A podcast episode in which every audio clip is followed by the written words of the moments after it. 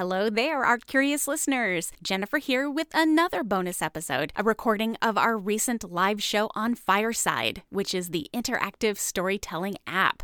In this conversation, which I enjoyed earlier this month, I spoke with Jennifer Higgie, an Australian writer who lives in London. Higgie is the former editor of Frieze magazine, and her latest book is called The Mirror and the Palette Rebellion, Revolution, and Resilience 500 Years of Women's Self Portraits. This book is amazing and right up my personal art historical alley, and I think it will also be up the alley of a lot of ArtCurious listeners. So please enjoy this lovely conversation today with me and Jennifer Higgie. In the show notes and blog post for today's episode, I will also include a link to order Jennifer's book because it will make a great present for the holidays. And remember, join us on a future episode of ArtCurious Live on Fireside. The next live recording will be on December 2nd at 12 p.m. Eastern when I'll be speaking with the wonderful historical novelist and art historian Laura Morelli. So join me next time live by registering today for a free Fireside account. You can use my link, firesidechat.com slash Jennifer Dasal. And now, on with the show.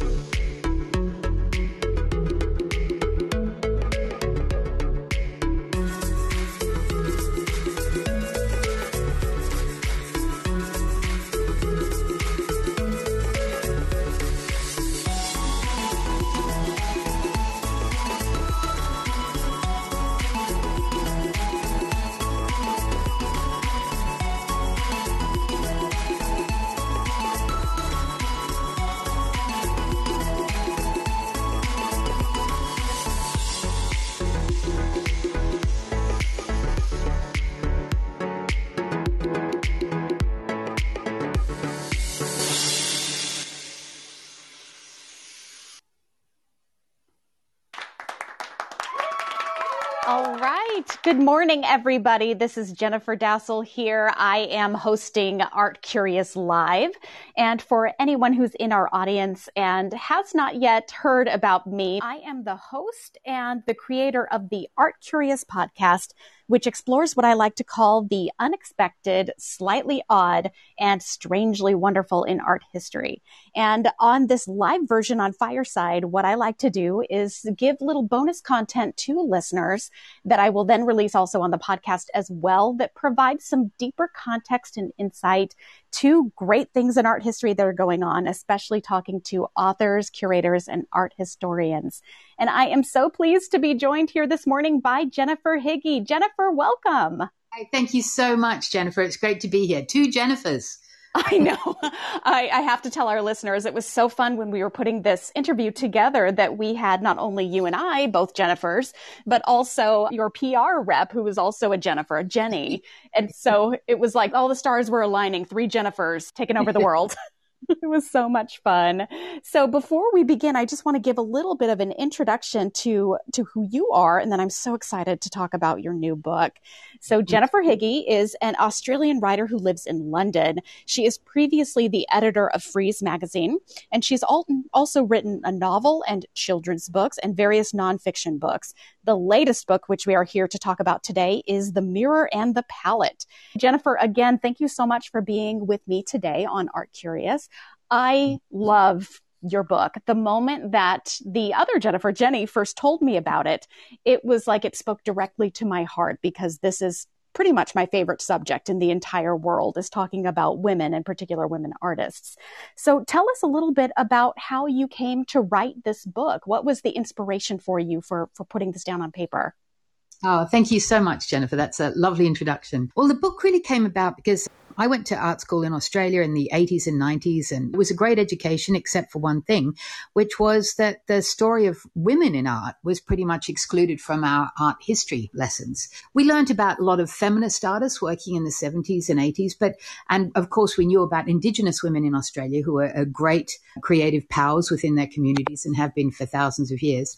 But in terms of women in the Western tradition, in the European tradition, it took me a very long time before I discovered that, say, there were incredible women artists working in the Renaissance in the 17th, 18th, 19th centuries. In early 20th century, there were some brilliant women who were involved in the avant-garde.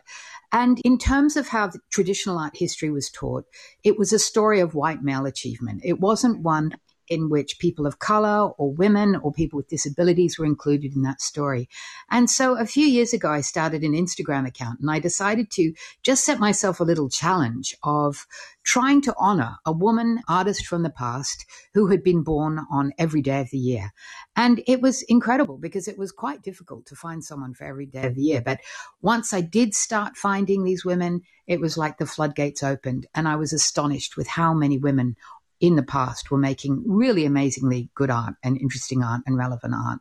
And so my book really came from that because I thought so often when women were excluded from, they weren't allowed to go to art school or go to life classes. And so often they turned to themselves as subjects. And so there are a lot of historic self portraits. So I decided to focus the mirror and the palette on 500 years of women's self portraits to, in a sense, honor what these women have achieved. I absolutely love that. I think one of the things that I really loved about your book is that even for someone like me, who is an, an, art historian by training, and also I was a museum curator for 13 years, there were still artists who were new to me. So I really loved that I was able to learn about Nora Heysen, for example, and yeah. Mary Beale. I didn't know anything about her. Was that something that was a, an interesting challenge to you once you started that Instagram account? Were there so many artists that were uh, surprising to you that you were able to oh, find? Oh my goodness, absolutely. Most of them were surprising to me. So in a way, the, this whole project has been as much about educating myself as educating other people. And I, I definitely, you know, it's not an encyclopedic book, and my knowledge definitely isn't encyclopedic. I mean, it has great gaps in knowledge. For example, for women making art on the African continent, for example example. I feel like I have a huge amount to learn, and also women in Asia. But in terms of my own learning and my own background, I, I thought it was really important to sort of honor a cross section of women. So I chose 22 women over 13 different countries, including Australia. Of course, I'm Australian, and, and New Zealand, and America, and India, lots of European countries. And I just really wanted to look at how the European tradition really had been manifested in their imaginations and then turned into these pictures. So, for example, for a woman in India or a woman in Australia, how did she use the European tradition of painting in terms of translating the world around her and herself? How did you narrow down your incredible list, setting yourself that goal of having an Instagram post for every single day mm. of the mm. year for every single artist? How did you choose to narrow that down to 22? What yeah. did you have a, well, a particular uh, way to go about it? I, I think I was just in a, in many ways just guided by my instinct and my tastes and what I found interesting. I didn't want I didn't want a sort of consensus of approaches. I didn't want all of them to have the same politics or the same approach or the same style. You know that would be impossible over 500 years. So mm-hmm. I wanted a really rich cross section of women who had very different approaches, were painting for de- very different reasons, were very different politically, were very different in terms of the class and the kind of training they had. But so I thought that a good starting point would be 1548, which was when this young woman, Catharina van Hemessen, sat down at her easel in Antwerp and she decided to paint a self portrait. And what is really radical about this self portrait, even though it's a very small, quite a modest looking picture, she pictures herself seated at the easel. It is the first painting we know of in, in art history of an artist of any gender representing themselves at work. And so I thought that would be a great point to start. And then I go right through to 1980 with um, Alice Neel and her brilliant, the American, brilliant American artist, of course, who's who paints herself naked at the age of 80, seated in her chair holding her paintbrushes. And I thought it would be a good point to stop there because I think once you start getting into the digital age and the age of the selfie, that's an entirely different thing altogether. And I wanted to concentrate on painting as well. Yes, I wanted to ask you actually about that. That was something that you mentioned in your prologue a little bit is how interesting it is to be writing a book about women in the past who are painting self portraits in the age of the selfie when we are so surrounded mm. at all points with images of women, especially young women, yeah. in all of these different manifestations. That is a really interesting concept. I would love for you to talk about that idea. Yeah, it was something that I had to keep reminding myself. Like when you're, say, looking at Catharina van Hemessen's self portrait when she's 20, imagine coming up with an idea when you have no political agency, you've been barred from pretty much everything. There's literally been no precedent. There have been no paintings that we know of that show a, uh, that are a self portrait of someone painting themselves. She sits down and she decides to do this. I mean, the mind boggles because we've become so used to this idea of selfies or self portraits using our cameras, which literally take a second. We can delete them if we, we don't like them. We forward them to each other. You know, we, we try and look good in them and make sure we don't have a double chin or glossy skin, you know. So, yeah. you know, it's, it's this, you know, the idea of painting yourself even at a time when, for example, the mirror is a luxury item. Hardly anyone had mirrors. You had to be really rich, basically, until the mid 19th century to own a mirror. And so this idea of self scrutiny in the digital age is it's so quick and it takes so little that it's become in many ways banal. Of course, there are some interesting self portraits being done now, but it's just so quick and throwaway and often is to do with a kind of a vanity or just showing yourself on holiday or there's not a lot of heft to it. And yes. so the idea of these self portraits at a time when women have been barred from representation in, in so many ways, it was a really radical gesture. And I found that very moving, actually, and very inspiring. That was something that I also loved that was one of the first sentences that really struck me again in your prologue was when you said a self-portrait is never one thing. Mm. And I loved that because I think on the surface it feels, at least to some modern audiences like me, sometimes it's just like it is that paint I guess the paint equivalent of that selfie. Mm-hmm. It's this is an image of what I look like. Here I am at this given point in my life.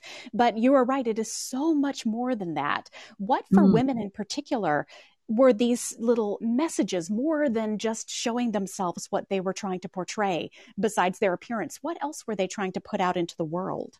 Yeah, it's so interesting looking at how coded, especially um, the first few hundred years from the 16th century onwards, how coded many of these women's self portraits are. Because at a time when women, I'm sorry, I'm being repeating, I keep repeating how excluded they were, but it's so important. It's true, though.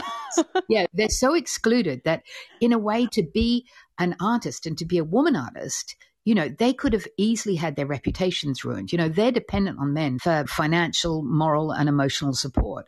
And so if they're not considered virtuous women, for example, this could really um, have terrible repercussions. So often in the early self portraits, the women are very insistent on on their religiosity. So they often depict themselves, for example, painting a picture of the Virgin Mary, and they often even declare that they themselves are virgins in the inscriptions that they write on the paintings, so that they're not seen as some sort of wild, depraved bohemian. And also in the Renaissance, it was a time when paintings are very coded in what were called allegories, and these there were big dictionaries of allegories that each artist would have that would be so painting for example would be represented by a woman with dark messy hair who had a necklace around her neck with a skull on it. And there were certain codes that you would follow if you wanted to convey a certain message. And so you get great baroque artists for example like artemisia gentileschi who depicts herself as the embodiment of painting. So she's both following the rule book of that an allegory is depicted by a woman with tousled hair and a necklace but she's also painting a self portrait. So she's saying, I am such a brilliant artist. I am the embodiment of painting as well as being a woman who is simply working. And she was an extraordinary artist, and she certainly wasn't backward in coming forward, you could say. And talking about those coded messages, there was something mm. that I really loved that I didn't quite consider, even though I'm a big fan of this artist, Sofonisba mm. Anguissola. Yeah. I love her work, but I hadn't really considered the fact that she doesn't show herself holding a mahl stick, that traditional mm, implement that yeah. many artists use to you know stable their hands while they're doing very intricate details. And I loved that because you made me think about her skill and her presenting her skill so forthrightly. Could you speak about that a little bit? Yeah, exactly. I think the paintings you're, you're referring to is her self portrait with her teacher, Bernardino Campanini. Yes. And um, it's a remarkably audacious and actually quite witty self portrait. It's in the Pinacoteca in, in uh, Siena. And she depicts herself as the subject of a painting that her former teacher is painting. So it's a portrait of a man painting a portrait of a woman who is herself but she has painted it. And she depicts him holding a mahl stick, so this long stick that many Renaissance artists and later would use to rest their hand on when they were doing delicate areas. And she depicts him with a mahl stick. And in the portrait he, he is supposedly painting of her, she actually is much bigger than him and she looms above him. And of course, she's not holding a mahl stick. And so it's this very audacious self portrait where she is, in a sense, showing that she can not only paint herself, but she can paint her teacher painting her and she is looming over him as if she is a greater talent, which she was. So it's an incredibly bold and amusing self portrait for a 16th century woman. I love it. I absolutely agree. It's just so wonderful when you start mm. digging into those layers. Mm, How really did artists like Sofonisba learn to paint because this is a period where very famously mm. they were unable to join art academies and in many places were not able to have traditional art assistants, uh, mm. assistantships, apprenticeships. How did they learn? How did they go about becoming artists? It's a recurring story that, especially in the Renaissance and later, that many of the women, I'd say a vast majority of the women who became artists, were born into families of artists, and in mm. particular their fathers. And we have those fathers to thank really for allowing their daughters into the studio. And often the fathers themselves trained these artists. And otherwise, they wouldn't have had any access to a studio studio. Although Sofonisba Anguissola actually is a rare exception. She was born into a minor noble family in Cremona in northern Italy. And there were actually five daughters in her family. Three other of her sisters became artists as well. And her father, by all accounts, he was quite a character. and although he wasn't an artist, he was very interested in art and very supportive of art. And he learnt from early on because aristocratic woman, women would have, as a matter of course, learnt to, say, make watercolors, for example. It would have just been what the young lady learnt to do and possibly play a musical instrument and learn how to converse with people in, in party situations It was all part of learning to be a young woman. And so Sophonisba's father learnt that his daughter and her sisters were all very gifted in the art of painting. And so he very unusually sent two of them, Sophonisba and one of her sisters, off to live with a painter to learn the trade, which was extremely unusual for the time. But what was also interesting was that he was quite broke. And he saw in his daughters possibly a way of earning money. Because in the Renaissance, if a woman was talented, she was known as a marvel.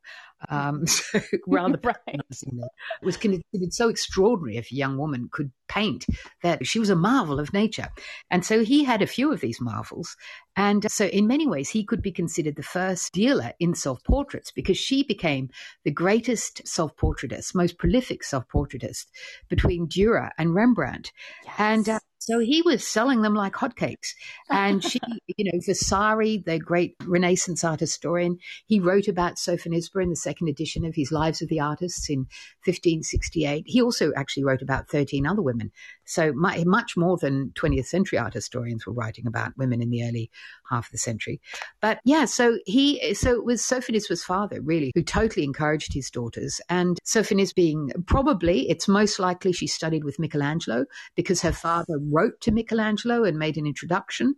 Um, and then it's possibly through Michelangelo that she ended up working uh, for the court of Philip II in Spain. And she became a renowned portraitist in Spain. And she had a life of great adventure. I mean, there are so many stories about Sophonisba. I really want like the Netflix series. I love that idea. Oh, I would, yeah. I would gobble that right up. So yes, anybody who's in Netflix, in filmmaking in general, please take notes. I exactly. would absolutely love that. Real quick though, that you were talking about Vasari and talking about how people yeah. like Vasari were noting and writing about these marvelous women, these marvels. Yeah. But then for so much, you mentioned that when you were in art school, you were learning about artists, that mm. it was sort of you weren't knowing much about women from the Renaissance who were painters or really yeah. prior to the 20th century. What happened? Because I know in a lot of cases, some very famous women like Sophonisba, like Artemisia Gentileschi, fell mm. by the wayside, like Judith Leyster, uh, Lester, mm, I suppose exactly. you could say. How, what happened over these centuries that have caused women to fall by the wayside? And also, what was the impetus for us being able to quote unquote rediscover them, I suppose mm. you could say? Well, you know, this is the big question. And I think that the fundamental answer is, you know, our culture is a patriarchal one. And it's only very recently that women have been able to get the vote. I mean, it's amazing to think that, say, even in France, women didn't get the vote till 1944, oh, and in Switzerland till the 1970s. The idea of emancipation for women is a very recent one and a very modern one.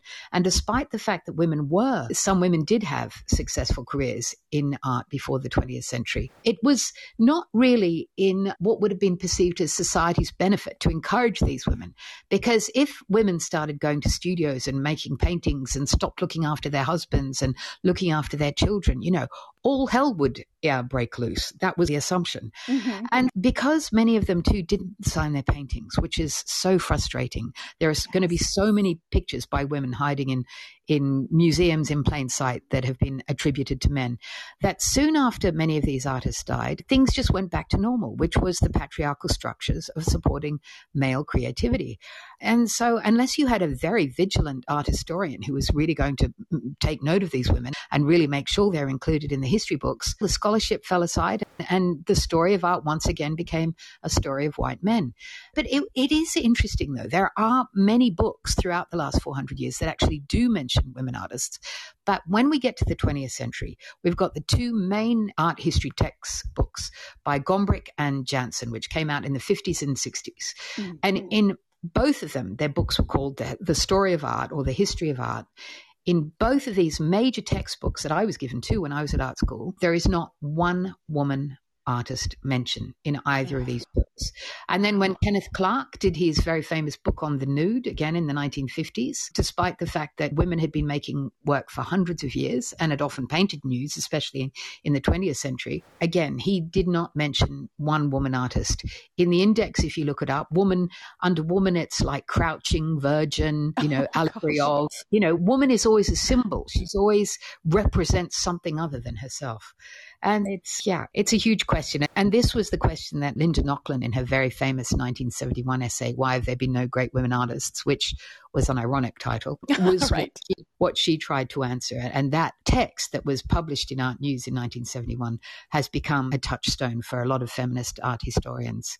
Absolutely. Um, brilliant piece.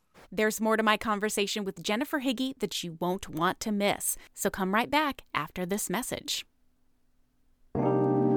I don't know about you, but the last year or so has left me feeling a little bit more of a pain in the neck, literally. I'm sore all the time, and if there's something that I've learned in the past year, it's that I also deserve a little break and to feel good, because taking care of myself and my health is one of the most important things, and that's why you've got to check out Homedics. They have a whole line of massage products from a massage gun with a built in hot and cold technology to a massage cushion that lets you lie down or sit up depending on your therapeutic needs, to a 3 in 1 foot massager with vibration so powerful that it also loosens the muscles in your leg and lower back. Moral of the story Homedics has massagers that address your pain points from head to toe. I had the great privilege of testing out both their massage cushion and their foot massager, and let me tell you, they are both life changing and so popular in my household that I practically have to fight my husband and son to use them. They are fantastic, and my neck really is feeling better and better.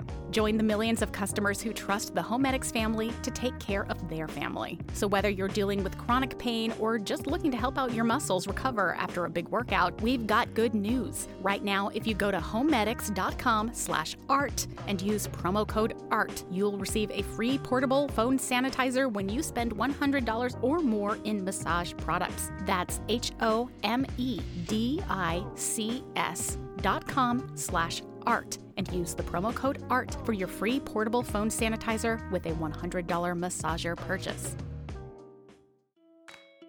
All your loved ones really want for the holidays is to see you. If schedules or distance or pandemics get in the way of getting together, make their wish come true with an Aura Smart Frame.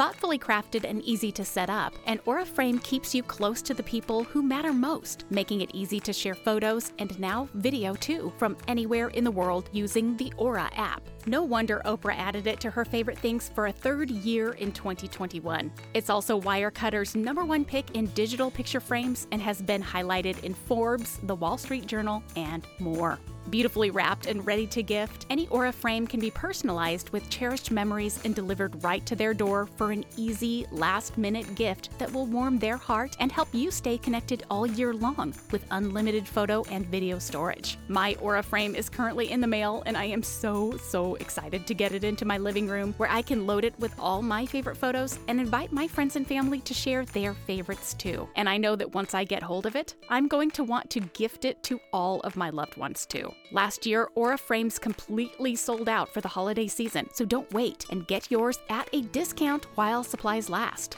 Visit Aura Frames and get gifting now. That's A U R A frames.com. Listeners use code ARTCurious to get up to $30 off while supplies last. AuraFrames.com, promo code ARTCurious. I wanted to talk a little bit about the feminine sensibility or just the feeling that a work of art has a gender in some ways, that a, mm-hmm. style of painting is considered either feminine or masculine, mm-hmm. and how that has maybe held some women back over time. Could you speak about that idea, the feminine yeah, sensibility? I mean, I think that the more you look into it, I think that the idea of a feminine sensibility, in the same way a masculine sensibility would be ridiculous to be generalized about in terms of mm-hmm. you look at all the mm-hmm. different paintings made over the centuries. A feminine sensibility is sort of meaningless in a way because I think that every picture painted by a woman is going to be different and every picture or sculpture is going to represent a different kind of sensibility because as we know every woman is different. And Vasari although he included say 15 oh sorry 13 women in the second edition of Lives of the Artists, he, even though he was supporting of women artists, he still talked about the fragility of women artists and their tender hands, so small and white. Yes. You know, so it's these ridiculous reductions about what a woman is and what she can be. You know, I think I think terms like feminine sensibility, I think we have to get rid of them because there are gender is too complicated to reduce us to one gesture or, or one kind of mood or atmosphere or touch. So, uh, yeah, let's get rid of it. I totally agree. I back you up. I will sign that petition. No, I think it's really interesting. I spoke a few weeks ago with another author, Molly Peacock, who just wrote a recent book called Flower Diary about mm-hmm. a Canadian American artist named Mary Hiester Reid. And there was a lot of this same kind of questioning about how mm-hmm. she found her most success in doing florals and botanical mm-hmm. paintings. And this question is that is that something that women were more apt to do because mm.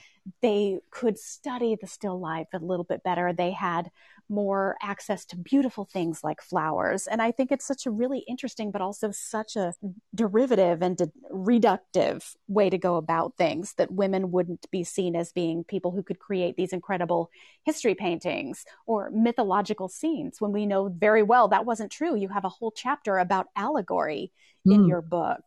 I think that's really fascinating. I want to jump ahead in time mm. just a little bit because a lot of the questions that also I find to be at the center of your book is talking about how we need to move forward now in art yeah. history. Yeah. What do we still need to do as far as art historians and curators, art critics and writers? What work still needs to be done so that we can highlight the achievements of women, especially yeah. women in the past? Well, I think it's really important to see art history as a work in progress, that it's not something that is carved in stone, that is static, and these decisions were made 100 years ago, and therefore we must stick to them forever. Mm-hmm. You know, with, I think we're in a very exciting time because now we see art history, a true art history, as something that is much more reflective of the world's population. We know that there were brilliant women making art. We know, of course, that there were brilliant people of color making art. We know that there are people of different abilities who made extraordinary art. The idea of that art should be one thing and a limited thing at that is it's a sad way of looking at the legacy of all these extraordinary artists. And many feminist art historians have been doing some brilliant work over the last hundred years or so. But there's also this idea is now entering into the mainstream, which I think is so mm-hmm. important. I think that now museums are really proactively putting on exhibitions devoted to overlooked women artists. Mm-hmm. Um, art historians are now looking at a more inclusive history of art. Um, and I think there is still a lot of work to be done. I did an essay earlier this year looking at the, the statistics published by the Freelands Foundation here in London on literally just the facts and figures of women's representation in art. And still, most commercial galleries show a lot more women than men, even yes. though more women than men graduate from art schools. And I think that really has to be changed. And I think historic museums, uh, some museums, for example, selling off, say, one major work by a male artist and then buying a lot more work with that money of artists who have been excluded from the canon. And I think that's a really exciting and good thing to do because when we walk around museums, we want to see, everyone wants to see themselves represented in that space. It shouldn't just be a space where, you know, one small group on the earth is represented. And I think very exciting things are happening. For example, here in, in London, when there was a rehang of Tate Modern in 2016, the then new director, Frances Morris, did a very radical and wonderful thing. It was the first time, probably in the history of the world, that a museum, a major museum, had a 50% hang of women on the walls. Oh, and I remember amazing. walking around the museum and going, oh my God, all these women I had literally never heard of. And they weren't just European women either. Um, you know, they were from all over. And this idea of the history of art representing the history of the world in all its messy glory, I think that's a wonderful thing. I absolutely adore that. I knew that the Tate modern rehang was wonderful. I didn't realize mm. that the number of women artists mm. Represented was so high. That is truly amazing. Yeah, I'm, really I'm floored. Speaking about women who were working in the European tradition that you were alluding mm. to earlier, but also not necessarily from Europe, one yeah. of the people I love that you highlighted that was just such a pleasure to read about is someone I knew just very little about. I knew her name, I knew her work, but it was nice mm. to be able to dig into it a little bit deeper. Is Amrita Sher-Gil. Mm. Could you talk a little bit about her? I thought her story is so interesting. I love her work. An amazingly interesting story and a tragic one, but one of great creativity too. Um, so Amrita Sher-Gil was born in the early 20th century to a Hungarian opera singer mother and an Indian father. And she grew up in, in quite a lot of luxury in, in, in between India and Hungary. And then she was very gifted as an artist from a very early age. And actually, one of her uncles, who was an artist, re- really recognized her talent. And so she decided when she was only 16, she wanted to go to Paris. And this was in the 1920s to study art. And she went and her whole family decamped with her. They were very supportive and had the means to do so. And so in Paris, it was really interesting. She came from an Indian tradition, but she learnt about modernism essentially but she was she took a very interesting sort of angle on things um, you know in the 1920s she could have been getting interested in say surrealism but sure. she was really interested in say what picasso and gauguin were doing and she was very interested in particular in Gauguin's portrayals of Tahitian and Polynesian women in his paintings. And so she did a very radical self portrait of herself, semi naked, self portrait as a Tahitian woman. And she was, in a sense, I think, in that painting, reclaiming the idea of the other, of people of color, as someone anonymous and portrayed by male white artists. And so she, as a person of color herself, is portraying herself as one of Gauguin's subjects, but she is painting her own features. And so it's a way, in a sense, to my mind, of reclaiming art history and saying that I am part of this story and I am a creative woman.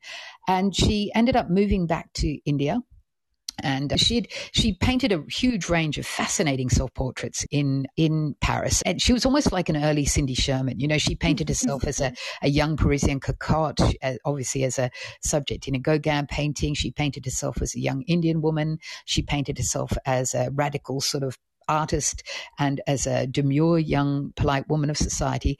And it was as if she was trying on all of these different identities. And then when she gets back to India, she decides to only wear a sari from then on. And she just threw herself into her art, absorbing local traditions and working in it with a sort of fusion of um, Indian traditional art with some aspects of European modernism. And she created something very unique and, and very original and um, very tragic she died in her in her 20s, possibly from a botched abortion, which oh. is a great tragedy. Um, but she, in her in her brief life, she blazed brightly, and she was an extraordinary and a brilliant young artist. Yeah, so I was very happy to honor her. I love her story, and she was definitely one of the artists whose work and life and just manner of being really spoke to me while mm. I was reading your book. Is there an artist or one story who meant more to you when you were writing this book? Was there somebody who you were drawn to their work and their life more than others? I loved them all. Mm-hmm. I was so invested in their lives and I found them all so fascinating. But I think that possibly one of the artists who I particularly fell in love with was Paula Modersohn-Becker, um, yes. the German artist who was just extraordinary. Um, born in the late 19th century, she was married and was part of an artist community in Germany called in Worpswede, and she became very good friends. Her best friend Clara Westhoff, who was a sculptor, married the poet Rilke.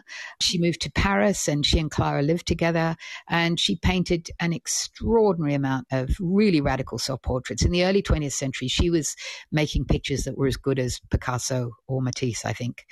And again, because she didn't have much money, she didn't have a lot of agency, she often painted herself. And she's credited with painting the first um, self portrait naked in art history as as a woman, and it, it's a very curious and interesting portrait. Actually, it's called "Self Portrait on My Sixth Wedding Anniversary," and she depicts herself with a swelling belly as if she's pregnant.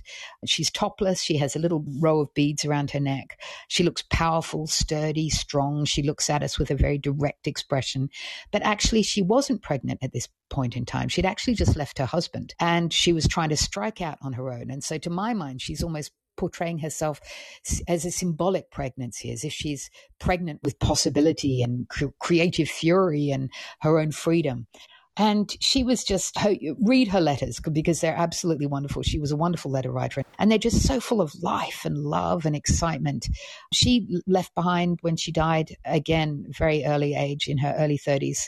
She actually was forced to go back to her husband because she was too broke. She, economic oh. circumstance forced her back. She, and she very tragically died after giving birth to her daughter Matilda when she was only 32. But she only had two, two exhibitions in her life. The first one was torn apart apart by a male critic. And the second one, no one noticed it and she didn't sell anything. I think she sold something like three pictures in her lifetime. Oh, but it, her creativity just absolutely blazed through her. And, and she was just a force of nature and she was full of joy and she was so brilliant. And she didn't let anything bring her down. And um, I particularly fell in love with her. And actually, Rilke, when she died, he was devastated and he wrote an extraordinary elegy to his his dear friend. And I recommend you look that up and read it. It's very moving and beautiful.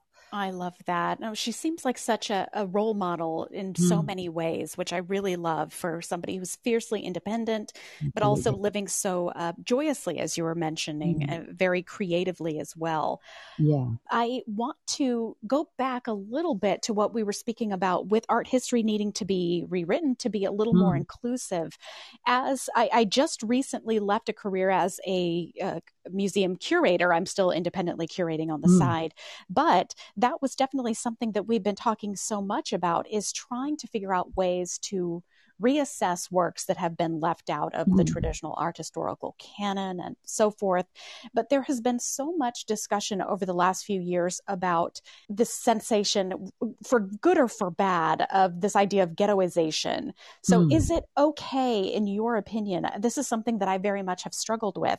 Mm. Is it okay to have a show that centers specifically around women artists? Is it okay to have a show of Asian artists or Black artists or, mm. you know, just Australian artists. Mm. Is it okay to have those kind of shows if it brings more attention to these people we might not have known about necessarily?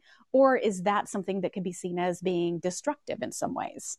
No, you know, I think until things are equal, I think these um, big exhibitions that focus on the exclusions of art history are really necessary, as long as they're done sensitively and if they're well curated and, and put together. I mean, I'm just thinking, for example, just in the last year, for oh, two years, at the National um, Gallery of Australia, there's been a massive two-part exhibition called Know My Name, 100 Years of Australian Art. And this has really shone the focus on the importance of women to the story of Australia Australian art right through from 100 years ago to now, including Indigenous artists, um, artists who have previously never been shown in the National Gallery before. And this is an absolutely eye opening and important exhibition, an exhibition that just closed at the Pompidou in Paris and is going to the Guggenheim in Bilbao is Women in Abstraction, an extraordinary exhibition, an amazing catalogue, by the way, as has Know My Name. Women in Abstraction, you know, that was always a story of the big male abstract artists. You know, women hardly got a look in.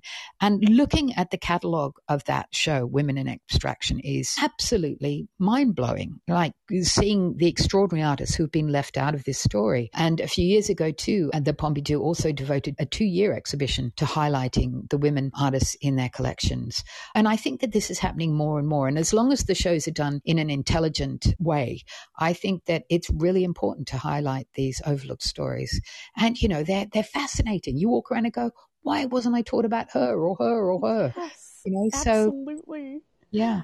Oh, I can't get enough of it. And as soon as I start traveling more again, that's yes. going to be one of the first things I do on my list is just plan out all exhibitions, especially of women artists that I really want to see. Yes. I am not Absolutely. sure if it's still happening, but one of my favorite artists is Rosa Bonheur.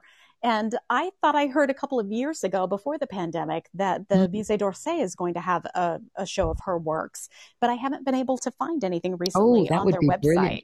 Right. Yeah. Oh, no. So yeah. definitely on my list. Fingers crossed. Yes. yes, exactly. Fingers crossed, toes crossed, everything crossed. Yes, exactly. Before we end today, if it's all right with you, I would love to do just a couple of fun lightning round questions. Sure. Okay. So here we go. What is your favorite artist besides the artist that you have profiled in your book, if you had to choose one from any time period? Oh my God. Okay, this probably changes every single day. Absolutely. Today, I'm going to choose the extraordinary Australian Indigenous artist Emily Kame Kngwarreye, incredible desert painter. Oh, I'm going to have to look her up. I don't know anything mm. about her. What is your recent favorite book that you've read? I've got in front of me a really amazing book called World Receivers, Georgiana Houghton, Hilma af Klint, and Emma Kunz. And it's about three incredible artists who used themselves as a, they channeled spirits to make their artwork. And uh, the work that they make is extraordinary, and I'm very fascinated about these processes. I love that book. I've read it myself. In my oh. chapter of my recent book that came out last year, I wrote about Georgiana Houghton and Hilma af Klint. That oh, is a wonderful one. Goodness. And, I will be reading that. Oh, yeah. it's just one small chapter, but it was a lot of fun. I love that subject. Mm.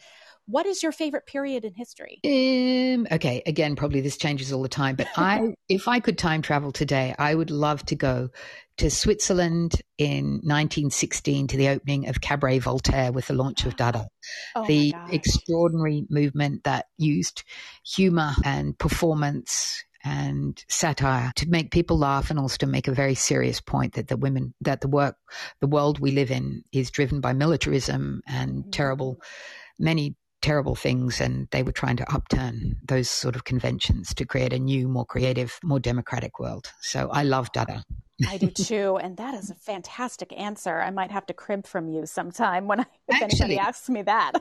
actually, speaking of which, Dada, today is the birthday of the brilliant German artist Hannah Höch, who was a brilliant. Oh wow! Artist.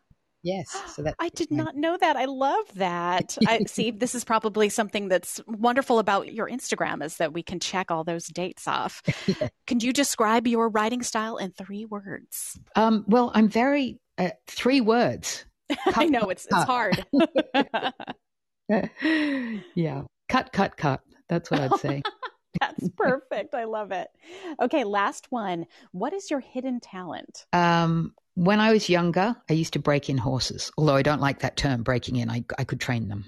I yeah, I would that. train un- previously untrained horses. Yeah. That is fantastic. Sounds like you've had just such a wonderful, you know, colorful life in and of itself, which is oh, amazing. Oh, so I want to remind our listeners if they're uh, who are joining us live right now, if you haven't noticed already in the little fortune cookie icon, you can see a link where you can buy Jennifer's book. So again, we've been here today talking about the mirror and the palette, rebellion, revolution, and resilience.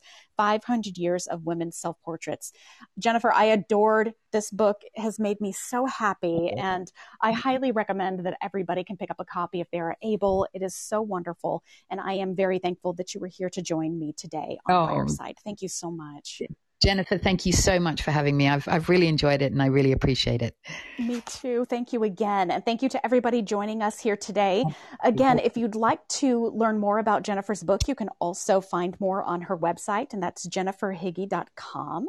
And also find ArtCurious wherever you find your podcast. That's ArtCurious, which is one word, A R T C U R I O U S.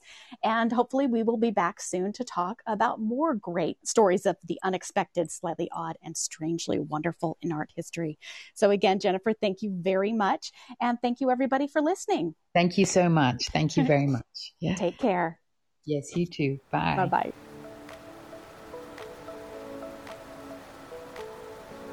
Thank you, listeners, for tuning into this bonus episode recorded live on Fireside. Again, join me next time. Remember, that's December 2nd at 12 p.m. Eastern for Laura Morelli. And watch our social media announcements for other upcoming live shows. And then send me your questions, any questions, about all things art, art history, and art curious in advance at jennifer at artcuriouspodcast.com. Or again, join us and share them live on Fireside. Register today for a free Fireside account with my link firesidechat.com slash Jennifer Dasal. And Dasal is spelled D-A-S-A-L. See you soon on Fireside and see you back here next week for a new episode of ArtCurious.